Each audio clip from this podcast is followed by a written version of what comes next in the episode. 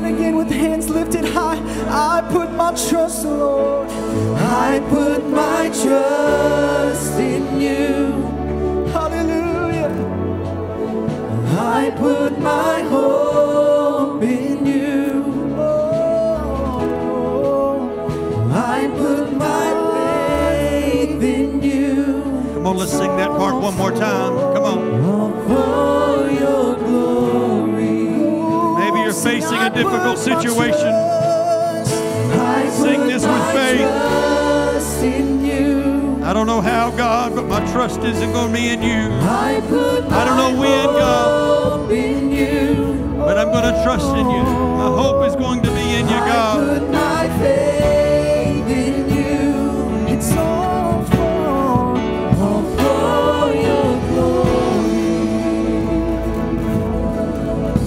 You put your hands together? Give the Lord a hand clap of praise.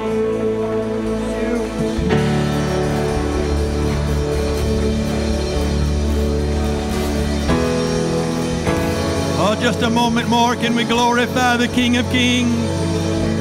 You're worthy, Jesus. You're excellent and mighty God. Altogether lovely, Lord. Hallelujah. Jesus, thank you, mighty God. Thank you, mighty God. Everybody say amen. God bless you. You may be seated. Thank you for your response to the presence of God.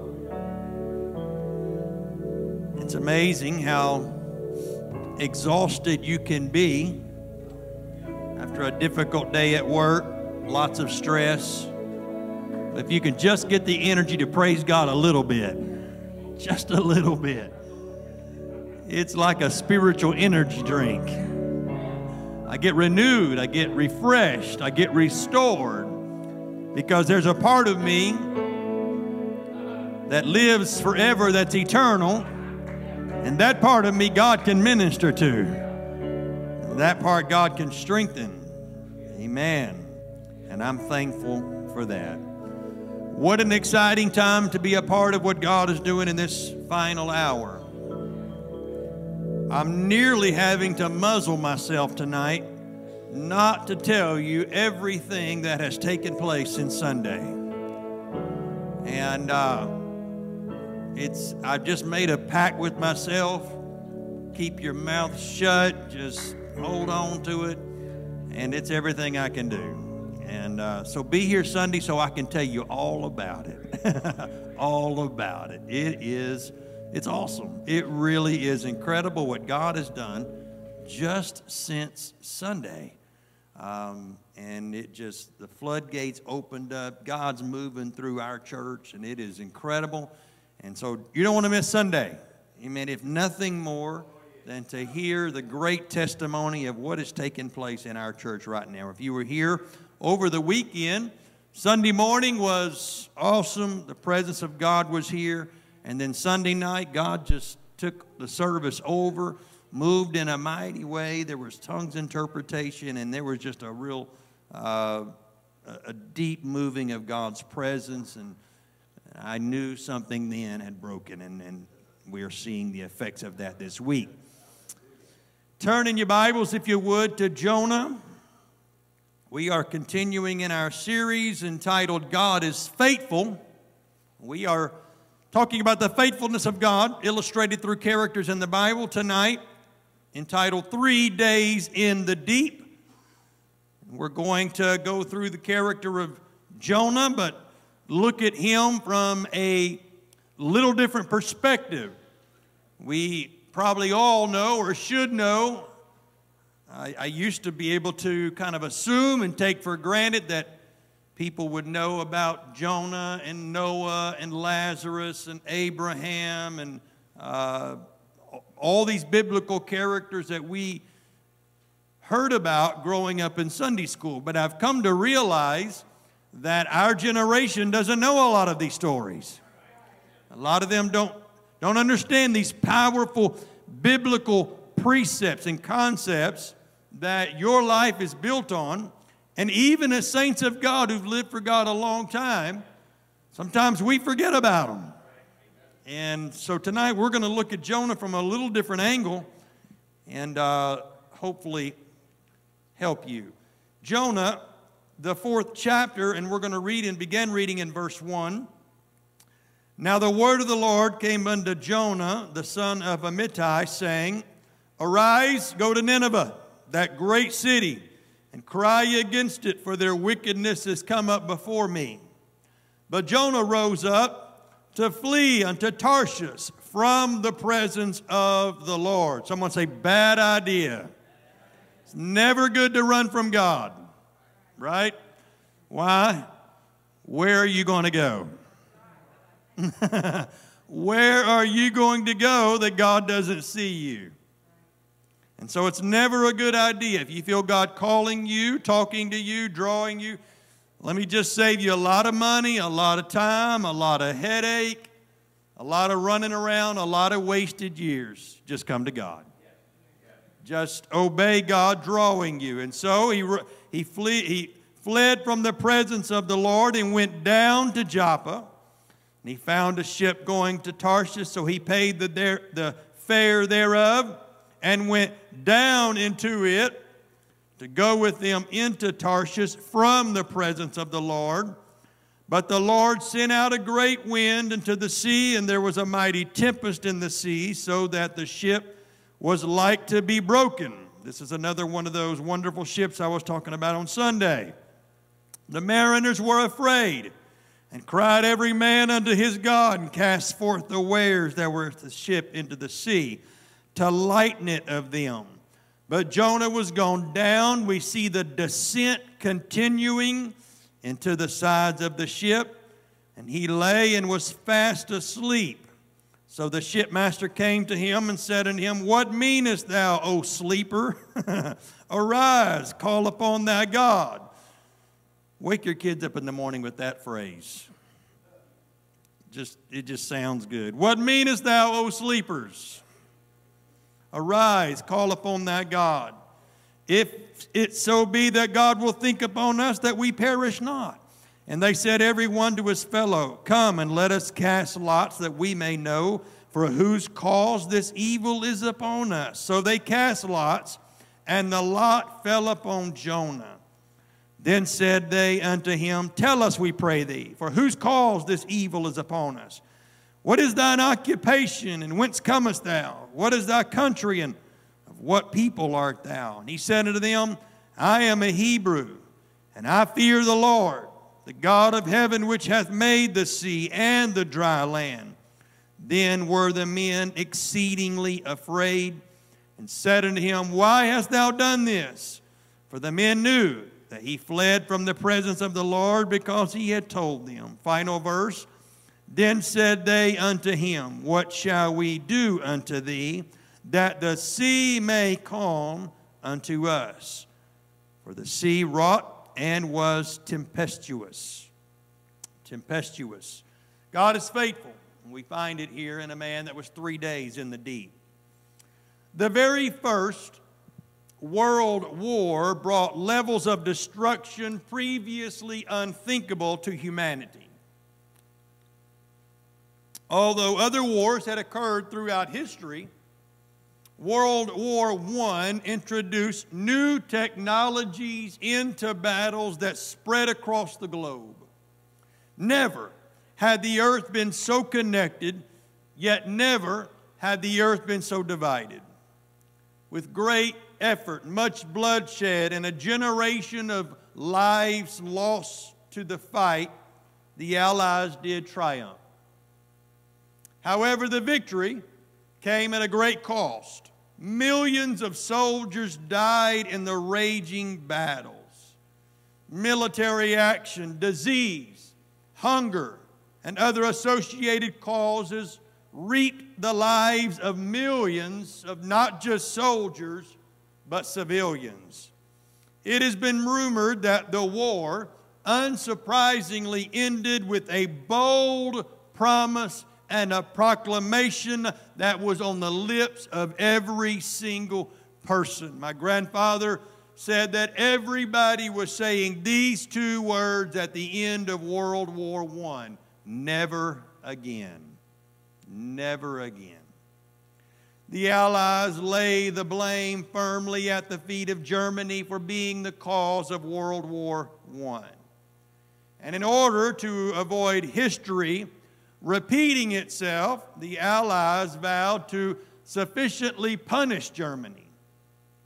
No one would have thought it unmerciful or unjust to harshly judge Germany for the atrocities committed and the huge death toll that World War I had. In fact, many would have deemed it a gross and negligent betrayal of justice not to pour wrath out on Germany.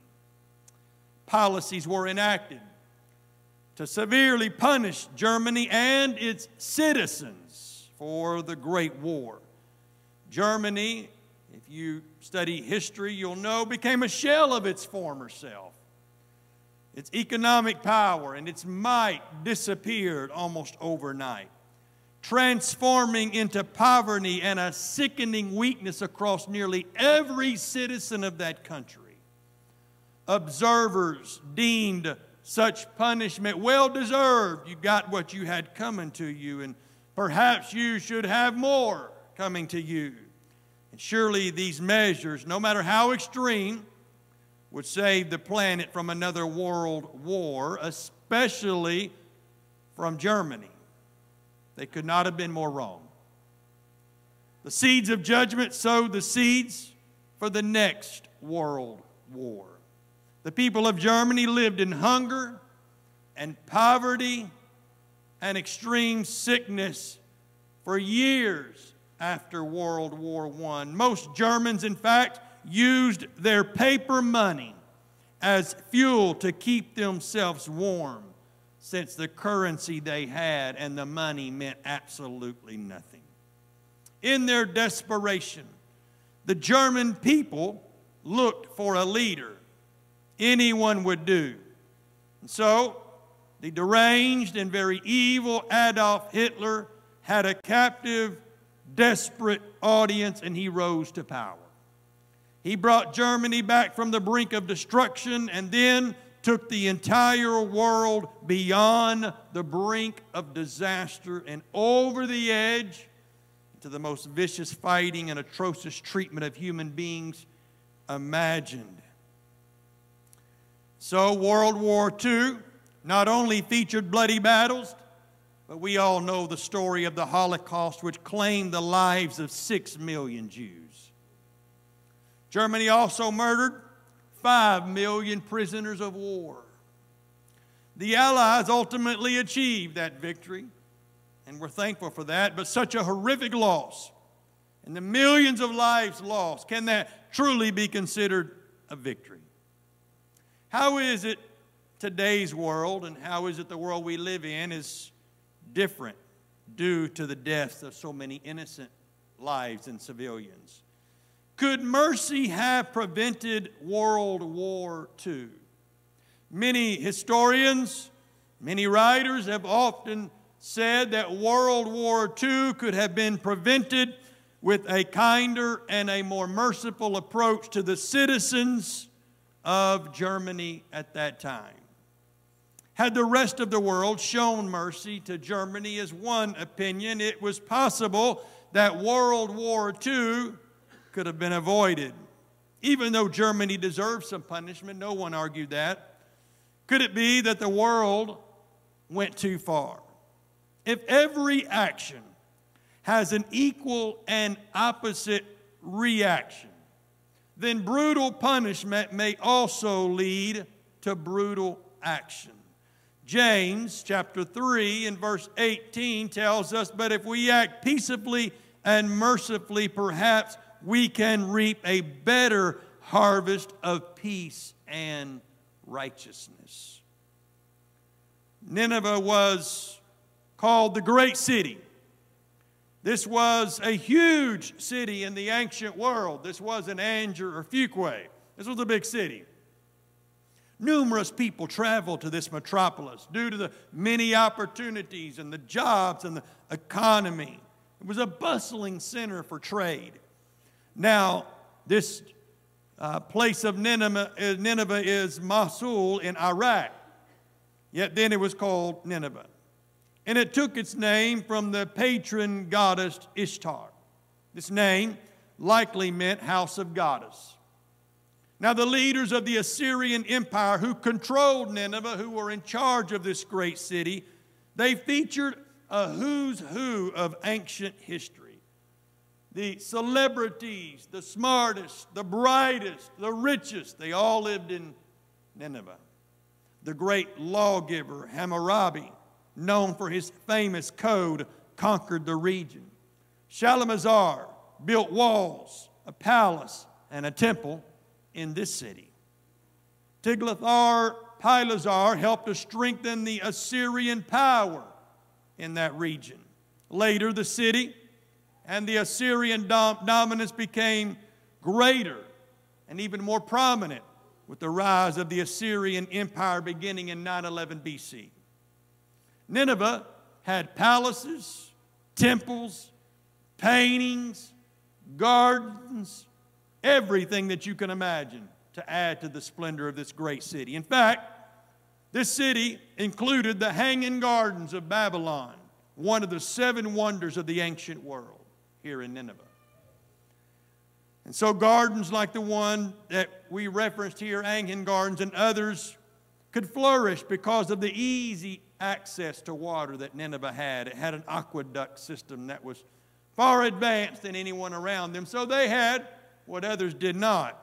And yet, despite Nineveh's wonders, there was a prophet that hated this city.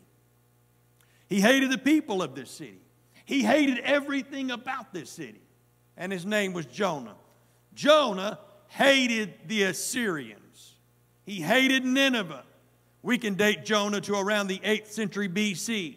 And events in this time and beyond fueled this flame of hatred, animosity that Jonah had for the Assyrians. This was not just a, a, a mild disdain, this was a hatred. The Assyrian Empire greatly affected the politics in the kingdom of Israel and Judah. The Syrians and the northern kingdom of Israel formed an alliance to defeat the Assyrians. Seeking troops from Judah, they attempted to depose King Ahaz and they set up a puppet king during the Syrio Ephraimite War. And yet, despite Isaiah's warnings, King Ahaz sought help from the Assyrians and ended up paying them a great deal of tribute. The Assyrians eventually defeated the coalition of Syrian Israelite troops. In 722 BC, the Assyrians destroyed Samaria and deported the Israelites. Some of these northerners may have seen the coming destruction of their kingdom and traveled to Judah preserving historical text in that move. The southern kingdom, however, also faced the threat of the Assyrians. In the days of Hezekiah, the king rebelled against the Assyrians and nearly faced the demise of his kingdom. Miraculously, we know the Lord saved Jerusalem. And so we're starting to get a picture of why Jonah hated the Assyrians. The city and the king during this time escaped a horrible fate. The pages of history feature the cries of the Assyrian victims, innocent victims, that run red with blood. The Assyrians enacted some of the worst forms of torture and punishment imaginable upon their victims. The Assyrian cruelty knew no bounds. They didn't care about uh, the treatment of others, they didn't care how they treated prisoners of war. It almost appeared that the Assyrians didn't have morals. They had no conscience in the eyes of many. They were despised by so many, and Jonah was not the only person who hated these people. Near the end of the Assyrian Empire, numerous subjects revolted. Their rebellions went beyond achieving victory or freedom. They wanted to punish, and to annihilate, eliminate the Assyrians for their brutality. And so, God, however, He had a plan to redeem this nation. I'm so glad that God does not think like we think. I'm so glad I serve a God who's not revengeful. So glad I serve a God that's not out trying to get even. He's not just trying to punish me when I do wrong. And so the way Jonah viewed these people and the way everybody else viewed them is not the way God viewed them. History would seem to make the Assyrians almost irredeemable due to their ruthlessness. Have you known people have you ever known people that are so mean and are so hateful that you're like, I don't even know if God loves them. Like I just they're just almost like they're irredeemable. Like I can't imagine when you think about serial killers or uh, the worst of our society in your mind, you're like, I just don't think they can be redeemed. It's hard for you to imagine extending grace to someone like that. The Assyrians, that's the way they were viewed. And yet, God had a plan for them. And since God often punished the wicked for going too far, Jonah likely had in his mind, boy, I can't wait till God punishes the Assyrians. I can't wait for him to pour out wrath on that city and burn it to the ground. Everyone felt that way. And so, he felt like punishment, wrath, judgment, fire, brimstone, it was justified. It was well deserved punishment in the eyes of Jonah. God, however, felt something besides anger when he looked at the Assyrians. When God saw the Assyrians, he recognized a desperate need of humanity and he felt mercy. If we're going to be more like God, we got to view the needs of people. We have to look back, we have to look past their cynicism, we have to look past, past some of the things they say, some of the things they do, the way they act. They can be some of the orneriest, meanest, most difficult people in the world to get along with. But if we're going to be like God, we have to look past that exterior. We have to look past some of the things they're saying and doing and know that deep inside of them is a soul that is absent from God and they need the grace and the mercy that God can extend to them. Several years ago, when we first built our first building, most of you know this story. We were out cutting grass the very one of the first weeks we were there had bought the land there on Dwight Rowland Road and we had a neighbor walk out and while I was out there cutting grass he took his pistol out and he unloaded his pistol at us. And uh, he shot until he just ran out of shells. And uh, we were ducking for cover family was in the car I'm trying to get them out of the way uh, brother Jimmy Wood was on a tractor I'm trying to get him and so, needless to say, it was terrifying. And um, I remember when I ended up in court for the matter. And the judge said, What are you going to do? Are you going to press charges? And I want to tell you, in my flesh, I, I sure felt like it. But God checked me in that moment. And uh, He said, I, I've called you to this community, and you have every right, and you're justified in going after this individual. But something inside of me prevented me from doing that as much as I wanted to. And thankfully, years later, we would step across the road, shake hands with the man, and make peace. But in our humanity, sometimes we want to get even, we want to get back, we want to get revenge. And sometimes it may be justified. We may feel like we're justified.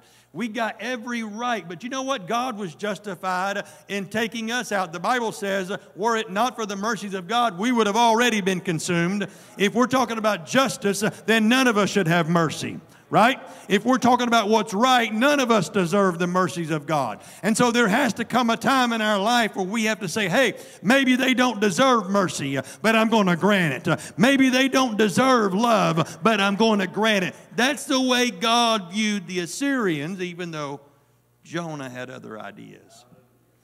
And while we often think about God reaching out for just one person, and we thank God that He does, God wants to redeem and bring salvation not just to individuals, but God wants to bring salvation and mercy to towns and cities and countries and regions of the world as he did Nineveh.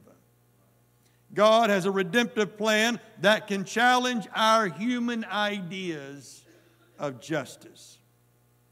I've known missionaries that would go into tribal villages. Tribal villages of cannibals.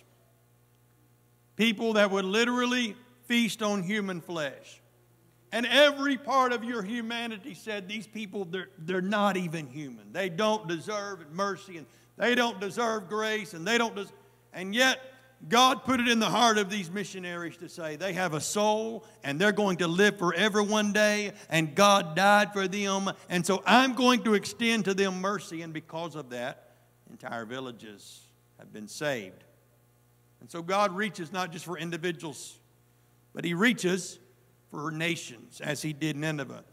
We may see the punishment of the Lord as a righteous act. And if a city behaves wickedly, then we may feel, as Jonah felt, that justice is justified. However, oftentimes, many innocent individuals are caught up in the calamity. Wars, natural disasters, and other problems come at a heavy price. I must remember we must be reminded that there are no limits to God's love. And nevertheless, we may wonder why God would go to such lengths to save a person, or certainly in this case, a wicked city like Nineveh in this very evil empire. Perhaps the Lord chose to show mercy to teach us a lesson. Maybe in the whole grand scheme of things, uh, this was a huge object lesson for a man named Jonah and for a church called the Pentecostals of Fuquay to remind us that there's no one irredeemable from the grace of God. There's no one too far gone from the mercy and the grace and the love of God. And so we too must extend that same grace and mercy. We all make mistakes. I don't know that there's a single one of us, probably in our lives at some point, that someone in our circle has not given up on us. They ain't never going to change. They're always going to be like that. You might as well accept it.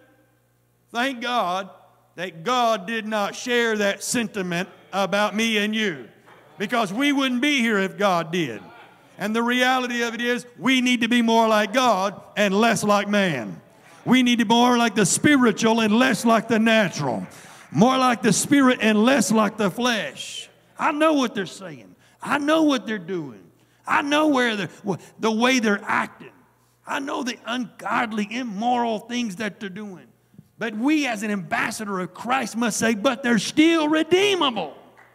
They still can be reached. Nineveh teaches us that.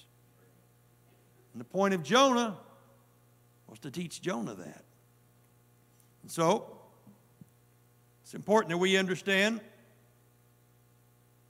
that we all make mistakes, and sadly, sometimes our sin seems so great that we think we have gone too far, even beyond the reach of God's love. We take for granted, oftentimes, as we live for God, come to church, get our lives cleaned up, and we think we got it all together.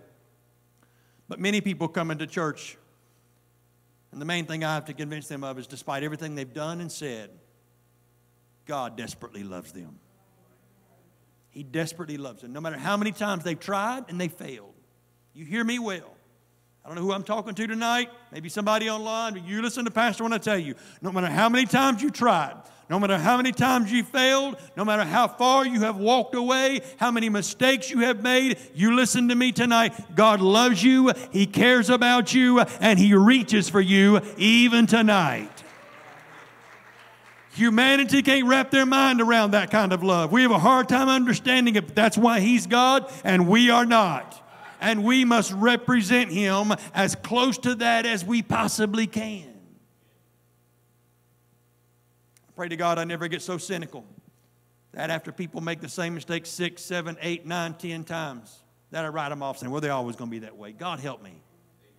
I want every time I see them, People come to church, they leave church, come back, leave church, come back. I don't want to see them with a cynical eye going, well, here they are again. I don't want to be like that. I don't want to be like Jonah. Every time they walk in, I want to be as excited as the time, the seventh time they walk in, as the first time they walk in. This could be the time. This could be the chance. This could be the moment. They turn their life around. Then they get it right. I know that to be true because there are people that have been serving God 20 years and they were in and out for 10. And, and God finally got a hold of them.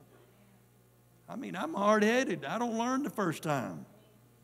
And there's a lot of people like that. And we must understand that. And every time they come back, every time they get up off the mat, every time they come to you and say, I'm, I'm going to do it right this time, I'm going to get it right this time. Don't shake your head and go, We'll see. You say, Absolutely, you can do this. I believe in you. God loves you. He cares about you. You can do this. That's our job. Leave the cynicism to the world. Leave the negativity to the world. They need a fresh chance. They need an opportunity. They need people that believe in them. Because we needed it. We needed it. We may believe we have gone too far or others. But if the Lord can love a terrible city like Nineveh and show grace, compassion, and mercy to all of the people there despite their sins, then we know God's love truly has no limits. Now, Jonah, it wasn't like the love of God was a foreign concept to him. He knew about the love and mercy of God.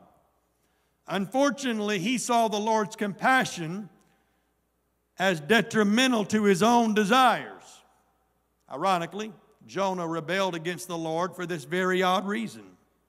In explaining his disobedience to the Lord, this wayward, fleeing prophet said this Jonah 4 and 2 I knew that thou art a gracious God and a merciful God, slow to anger and great kindness, and repentest thee of evil.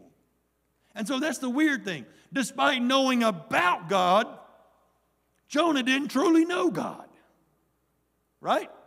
He knew about God's mercy, he was aware of it, but he didn't truly know God's mercy.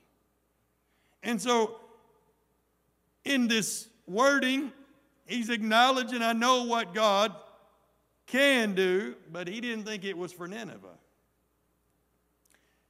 We kind of laugh at that, but we often say, Well, I know God can, and that's just dripping with negativity.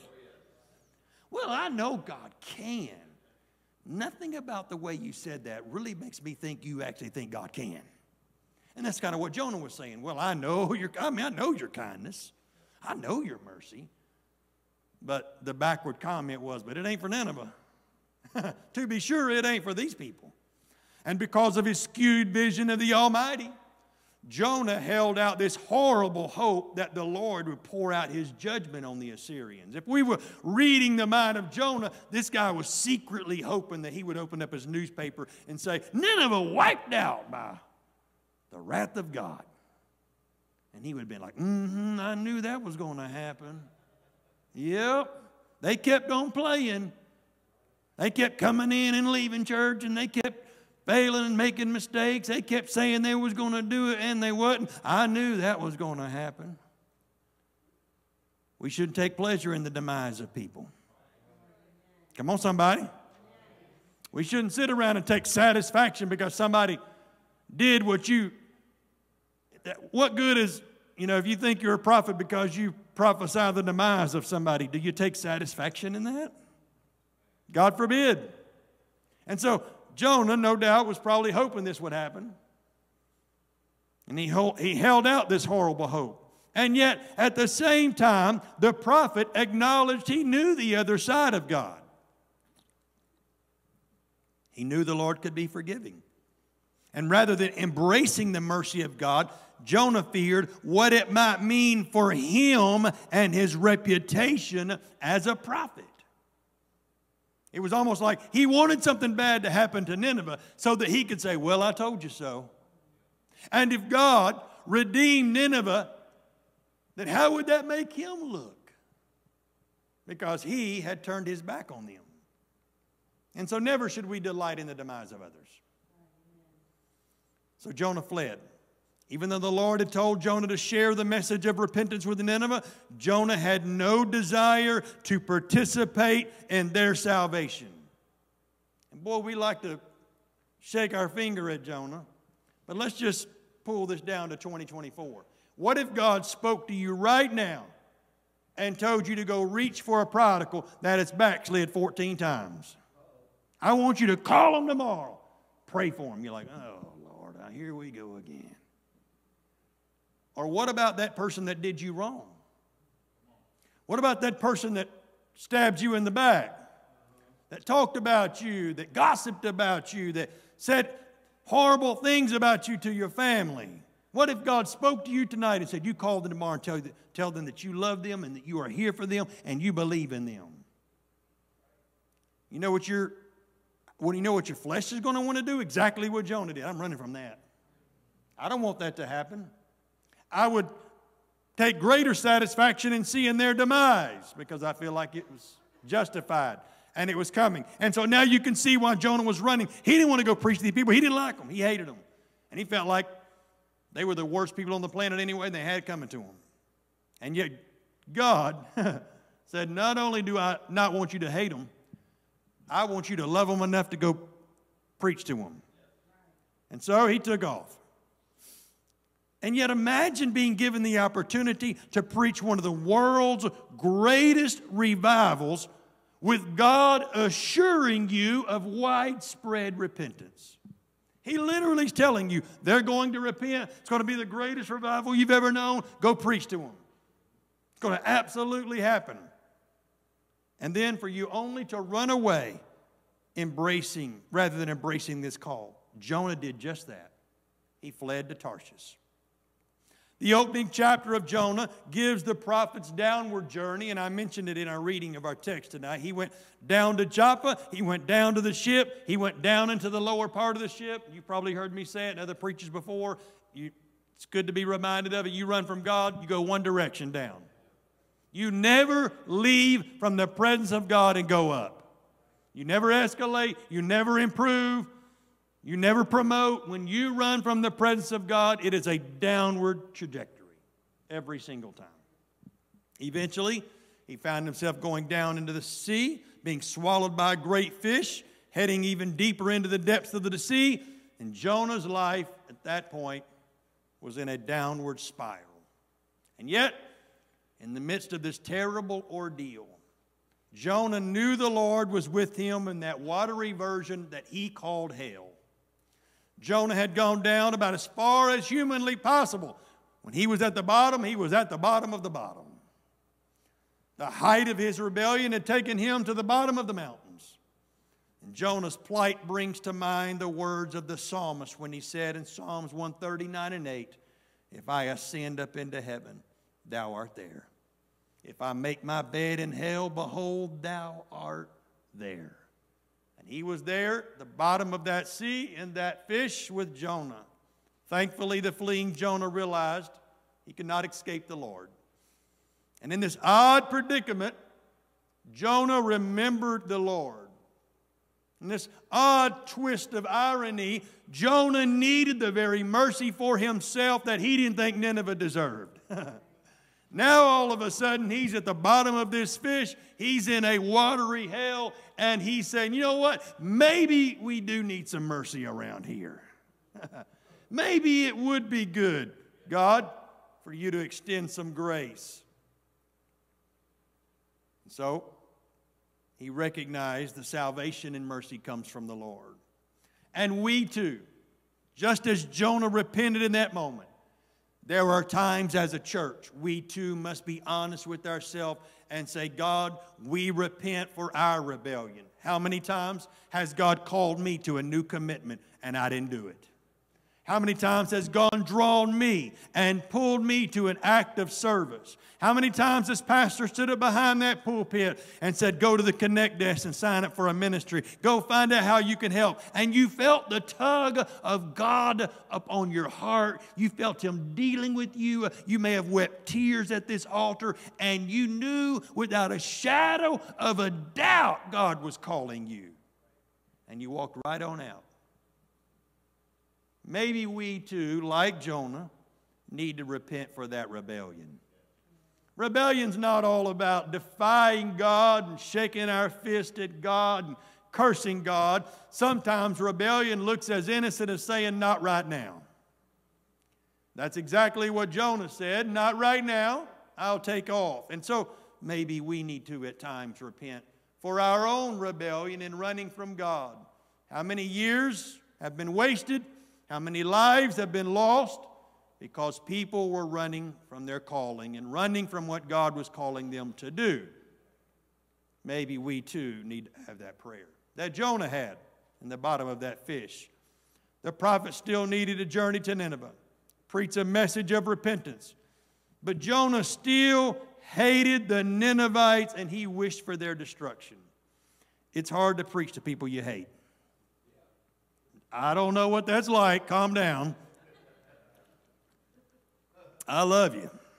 And sometimes it's still tough to preach to you. but he hated these people, and yet he was called to preach to them. Nevertheless, Jonah preached a message of repentance, warning of the overthrow of the city. The ultimatum worked. The people proclaimed a fast, and all participated from the greatest to the least. Even the king of Nineveh put on sackcloth and ashes. I want you to think about how great of a city this was. Think about New York City times 10. And everybody in the city repents. Everybody goes on a fast. The mayor of the town puts on sackcloth and ashes and repents. That's revival. What is on the other end of your response to your call? What's on the other end of you not running from God? You may be surprised. And yet, the people trusted in the possibility that the Lord would turn and repent of his fierce anger and they would be saved. It's so important that we understand if God is calling and if God is dealing with us, we must respond to that. We must respond to that. We should all be careful about judging Jonah too harshly. We too may have had the same feelings about those that have wronged us. We should be careful not to judge Jonah for his actions because there have been times God has called you. He has spoke to you in Food line when you pass somebody. He spoke to you when someone came across your mind. This past Sunday, I was praying in my office right before church. It was, I don't know, 9:45 or so, and I'm praying and God spoke to me and he said, "I want you to text this individual right now." I had not seen them in several weeks, and I knew they had been battling some severe sickness, and uh, but I thought it's 9:45, it's 9:50. I don't, I really don't have the time right now. I'm, you know, I'm trying to think about, you know, the service and the message, and I'll do it after church. And he was just like, nope. I said, do it right now. And I'm like, you know, you never win an argument with God. Just to tell you right now, it's just, it's better off just, you know, your parents used to say, and we say it now. You just do it because I said. When God says it, just do it because He said. And so I said, all right. So I got out my phone and I had found the contact and I, I text this individual. And uh, I'm in church, and um, that individual, right after church started, they walked in with their entire family and told me after service that I was battling uh, extreme discouragement, battling all kinds of things. And on the way to church, I got your text, and it was a confirmation that me getting up going to church today is exactly what I needed. I was praying for that confirmation. Thank you. That's exactly what I was looking for. God spoke through you. And I thought, how could I? I mean, I could have so easily missed that. I mean, just a simple thing. And so it's so important that we respond when God speaks, when He calls, when He draws, when He asks us to do things.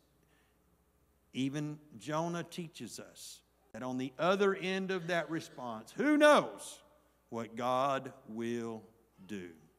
Why don't we all stand? Maybe someone here tonight, God is calling and dealing with, pulling into a greater act of service, committing their life to God even more than they are now. Maybe God is dealing with someone here tonight to reach out to someone you may have had a grudge against, someone you don't like, like Jonah didn't like Nineveh. Maybe it's someone that did you wrong. What if a great revival started because you extended that olive branch?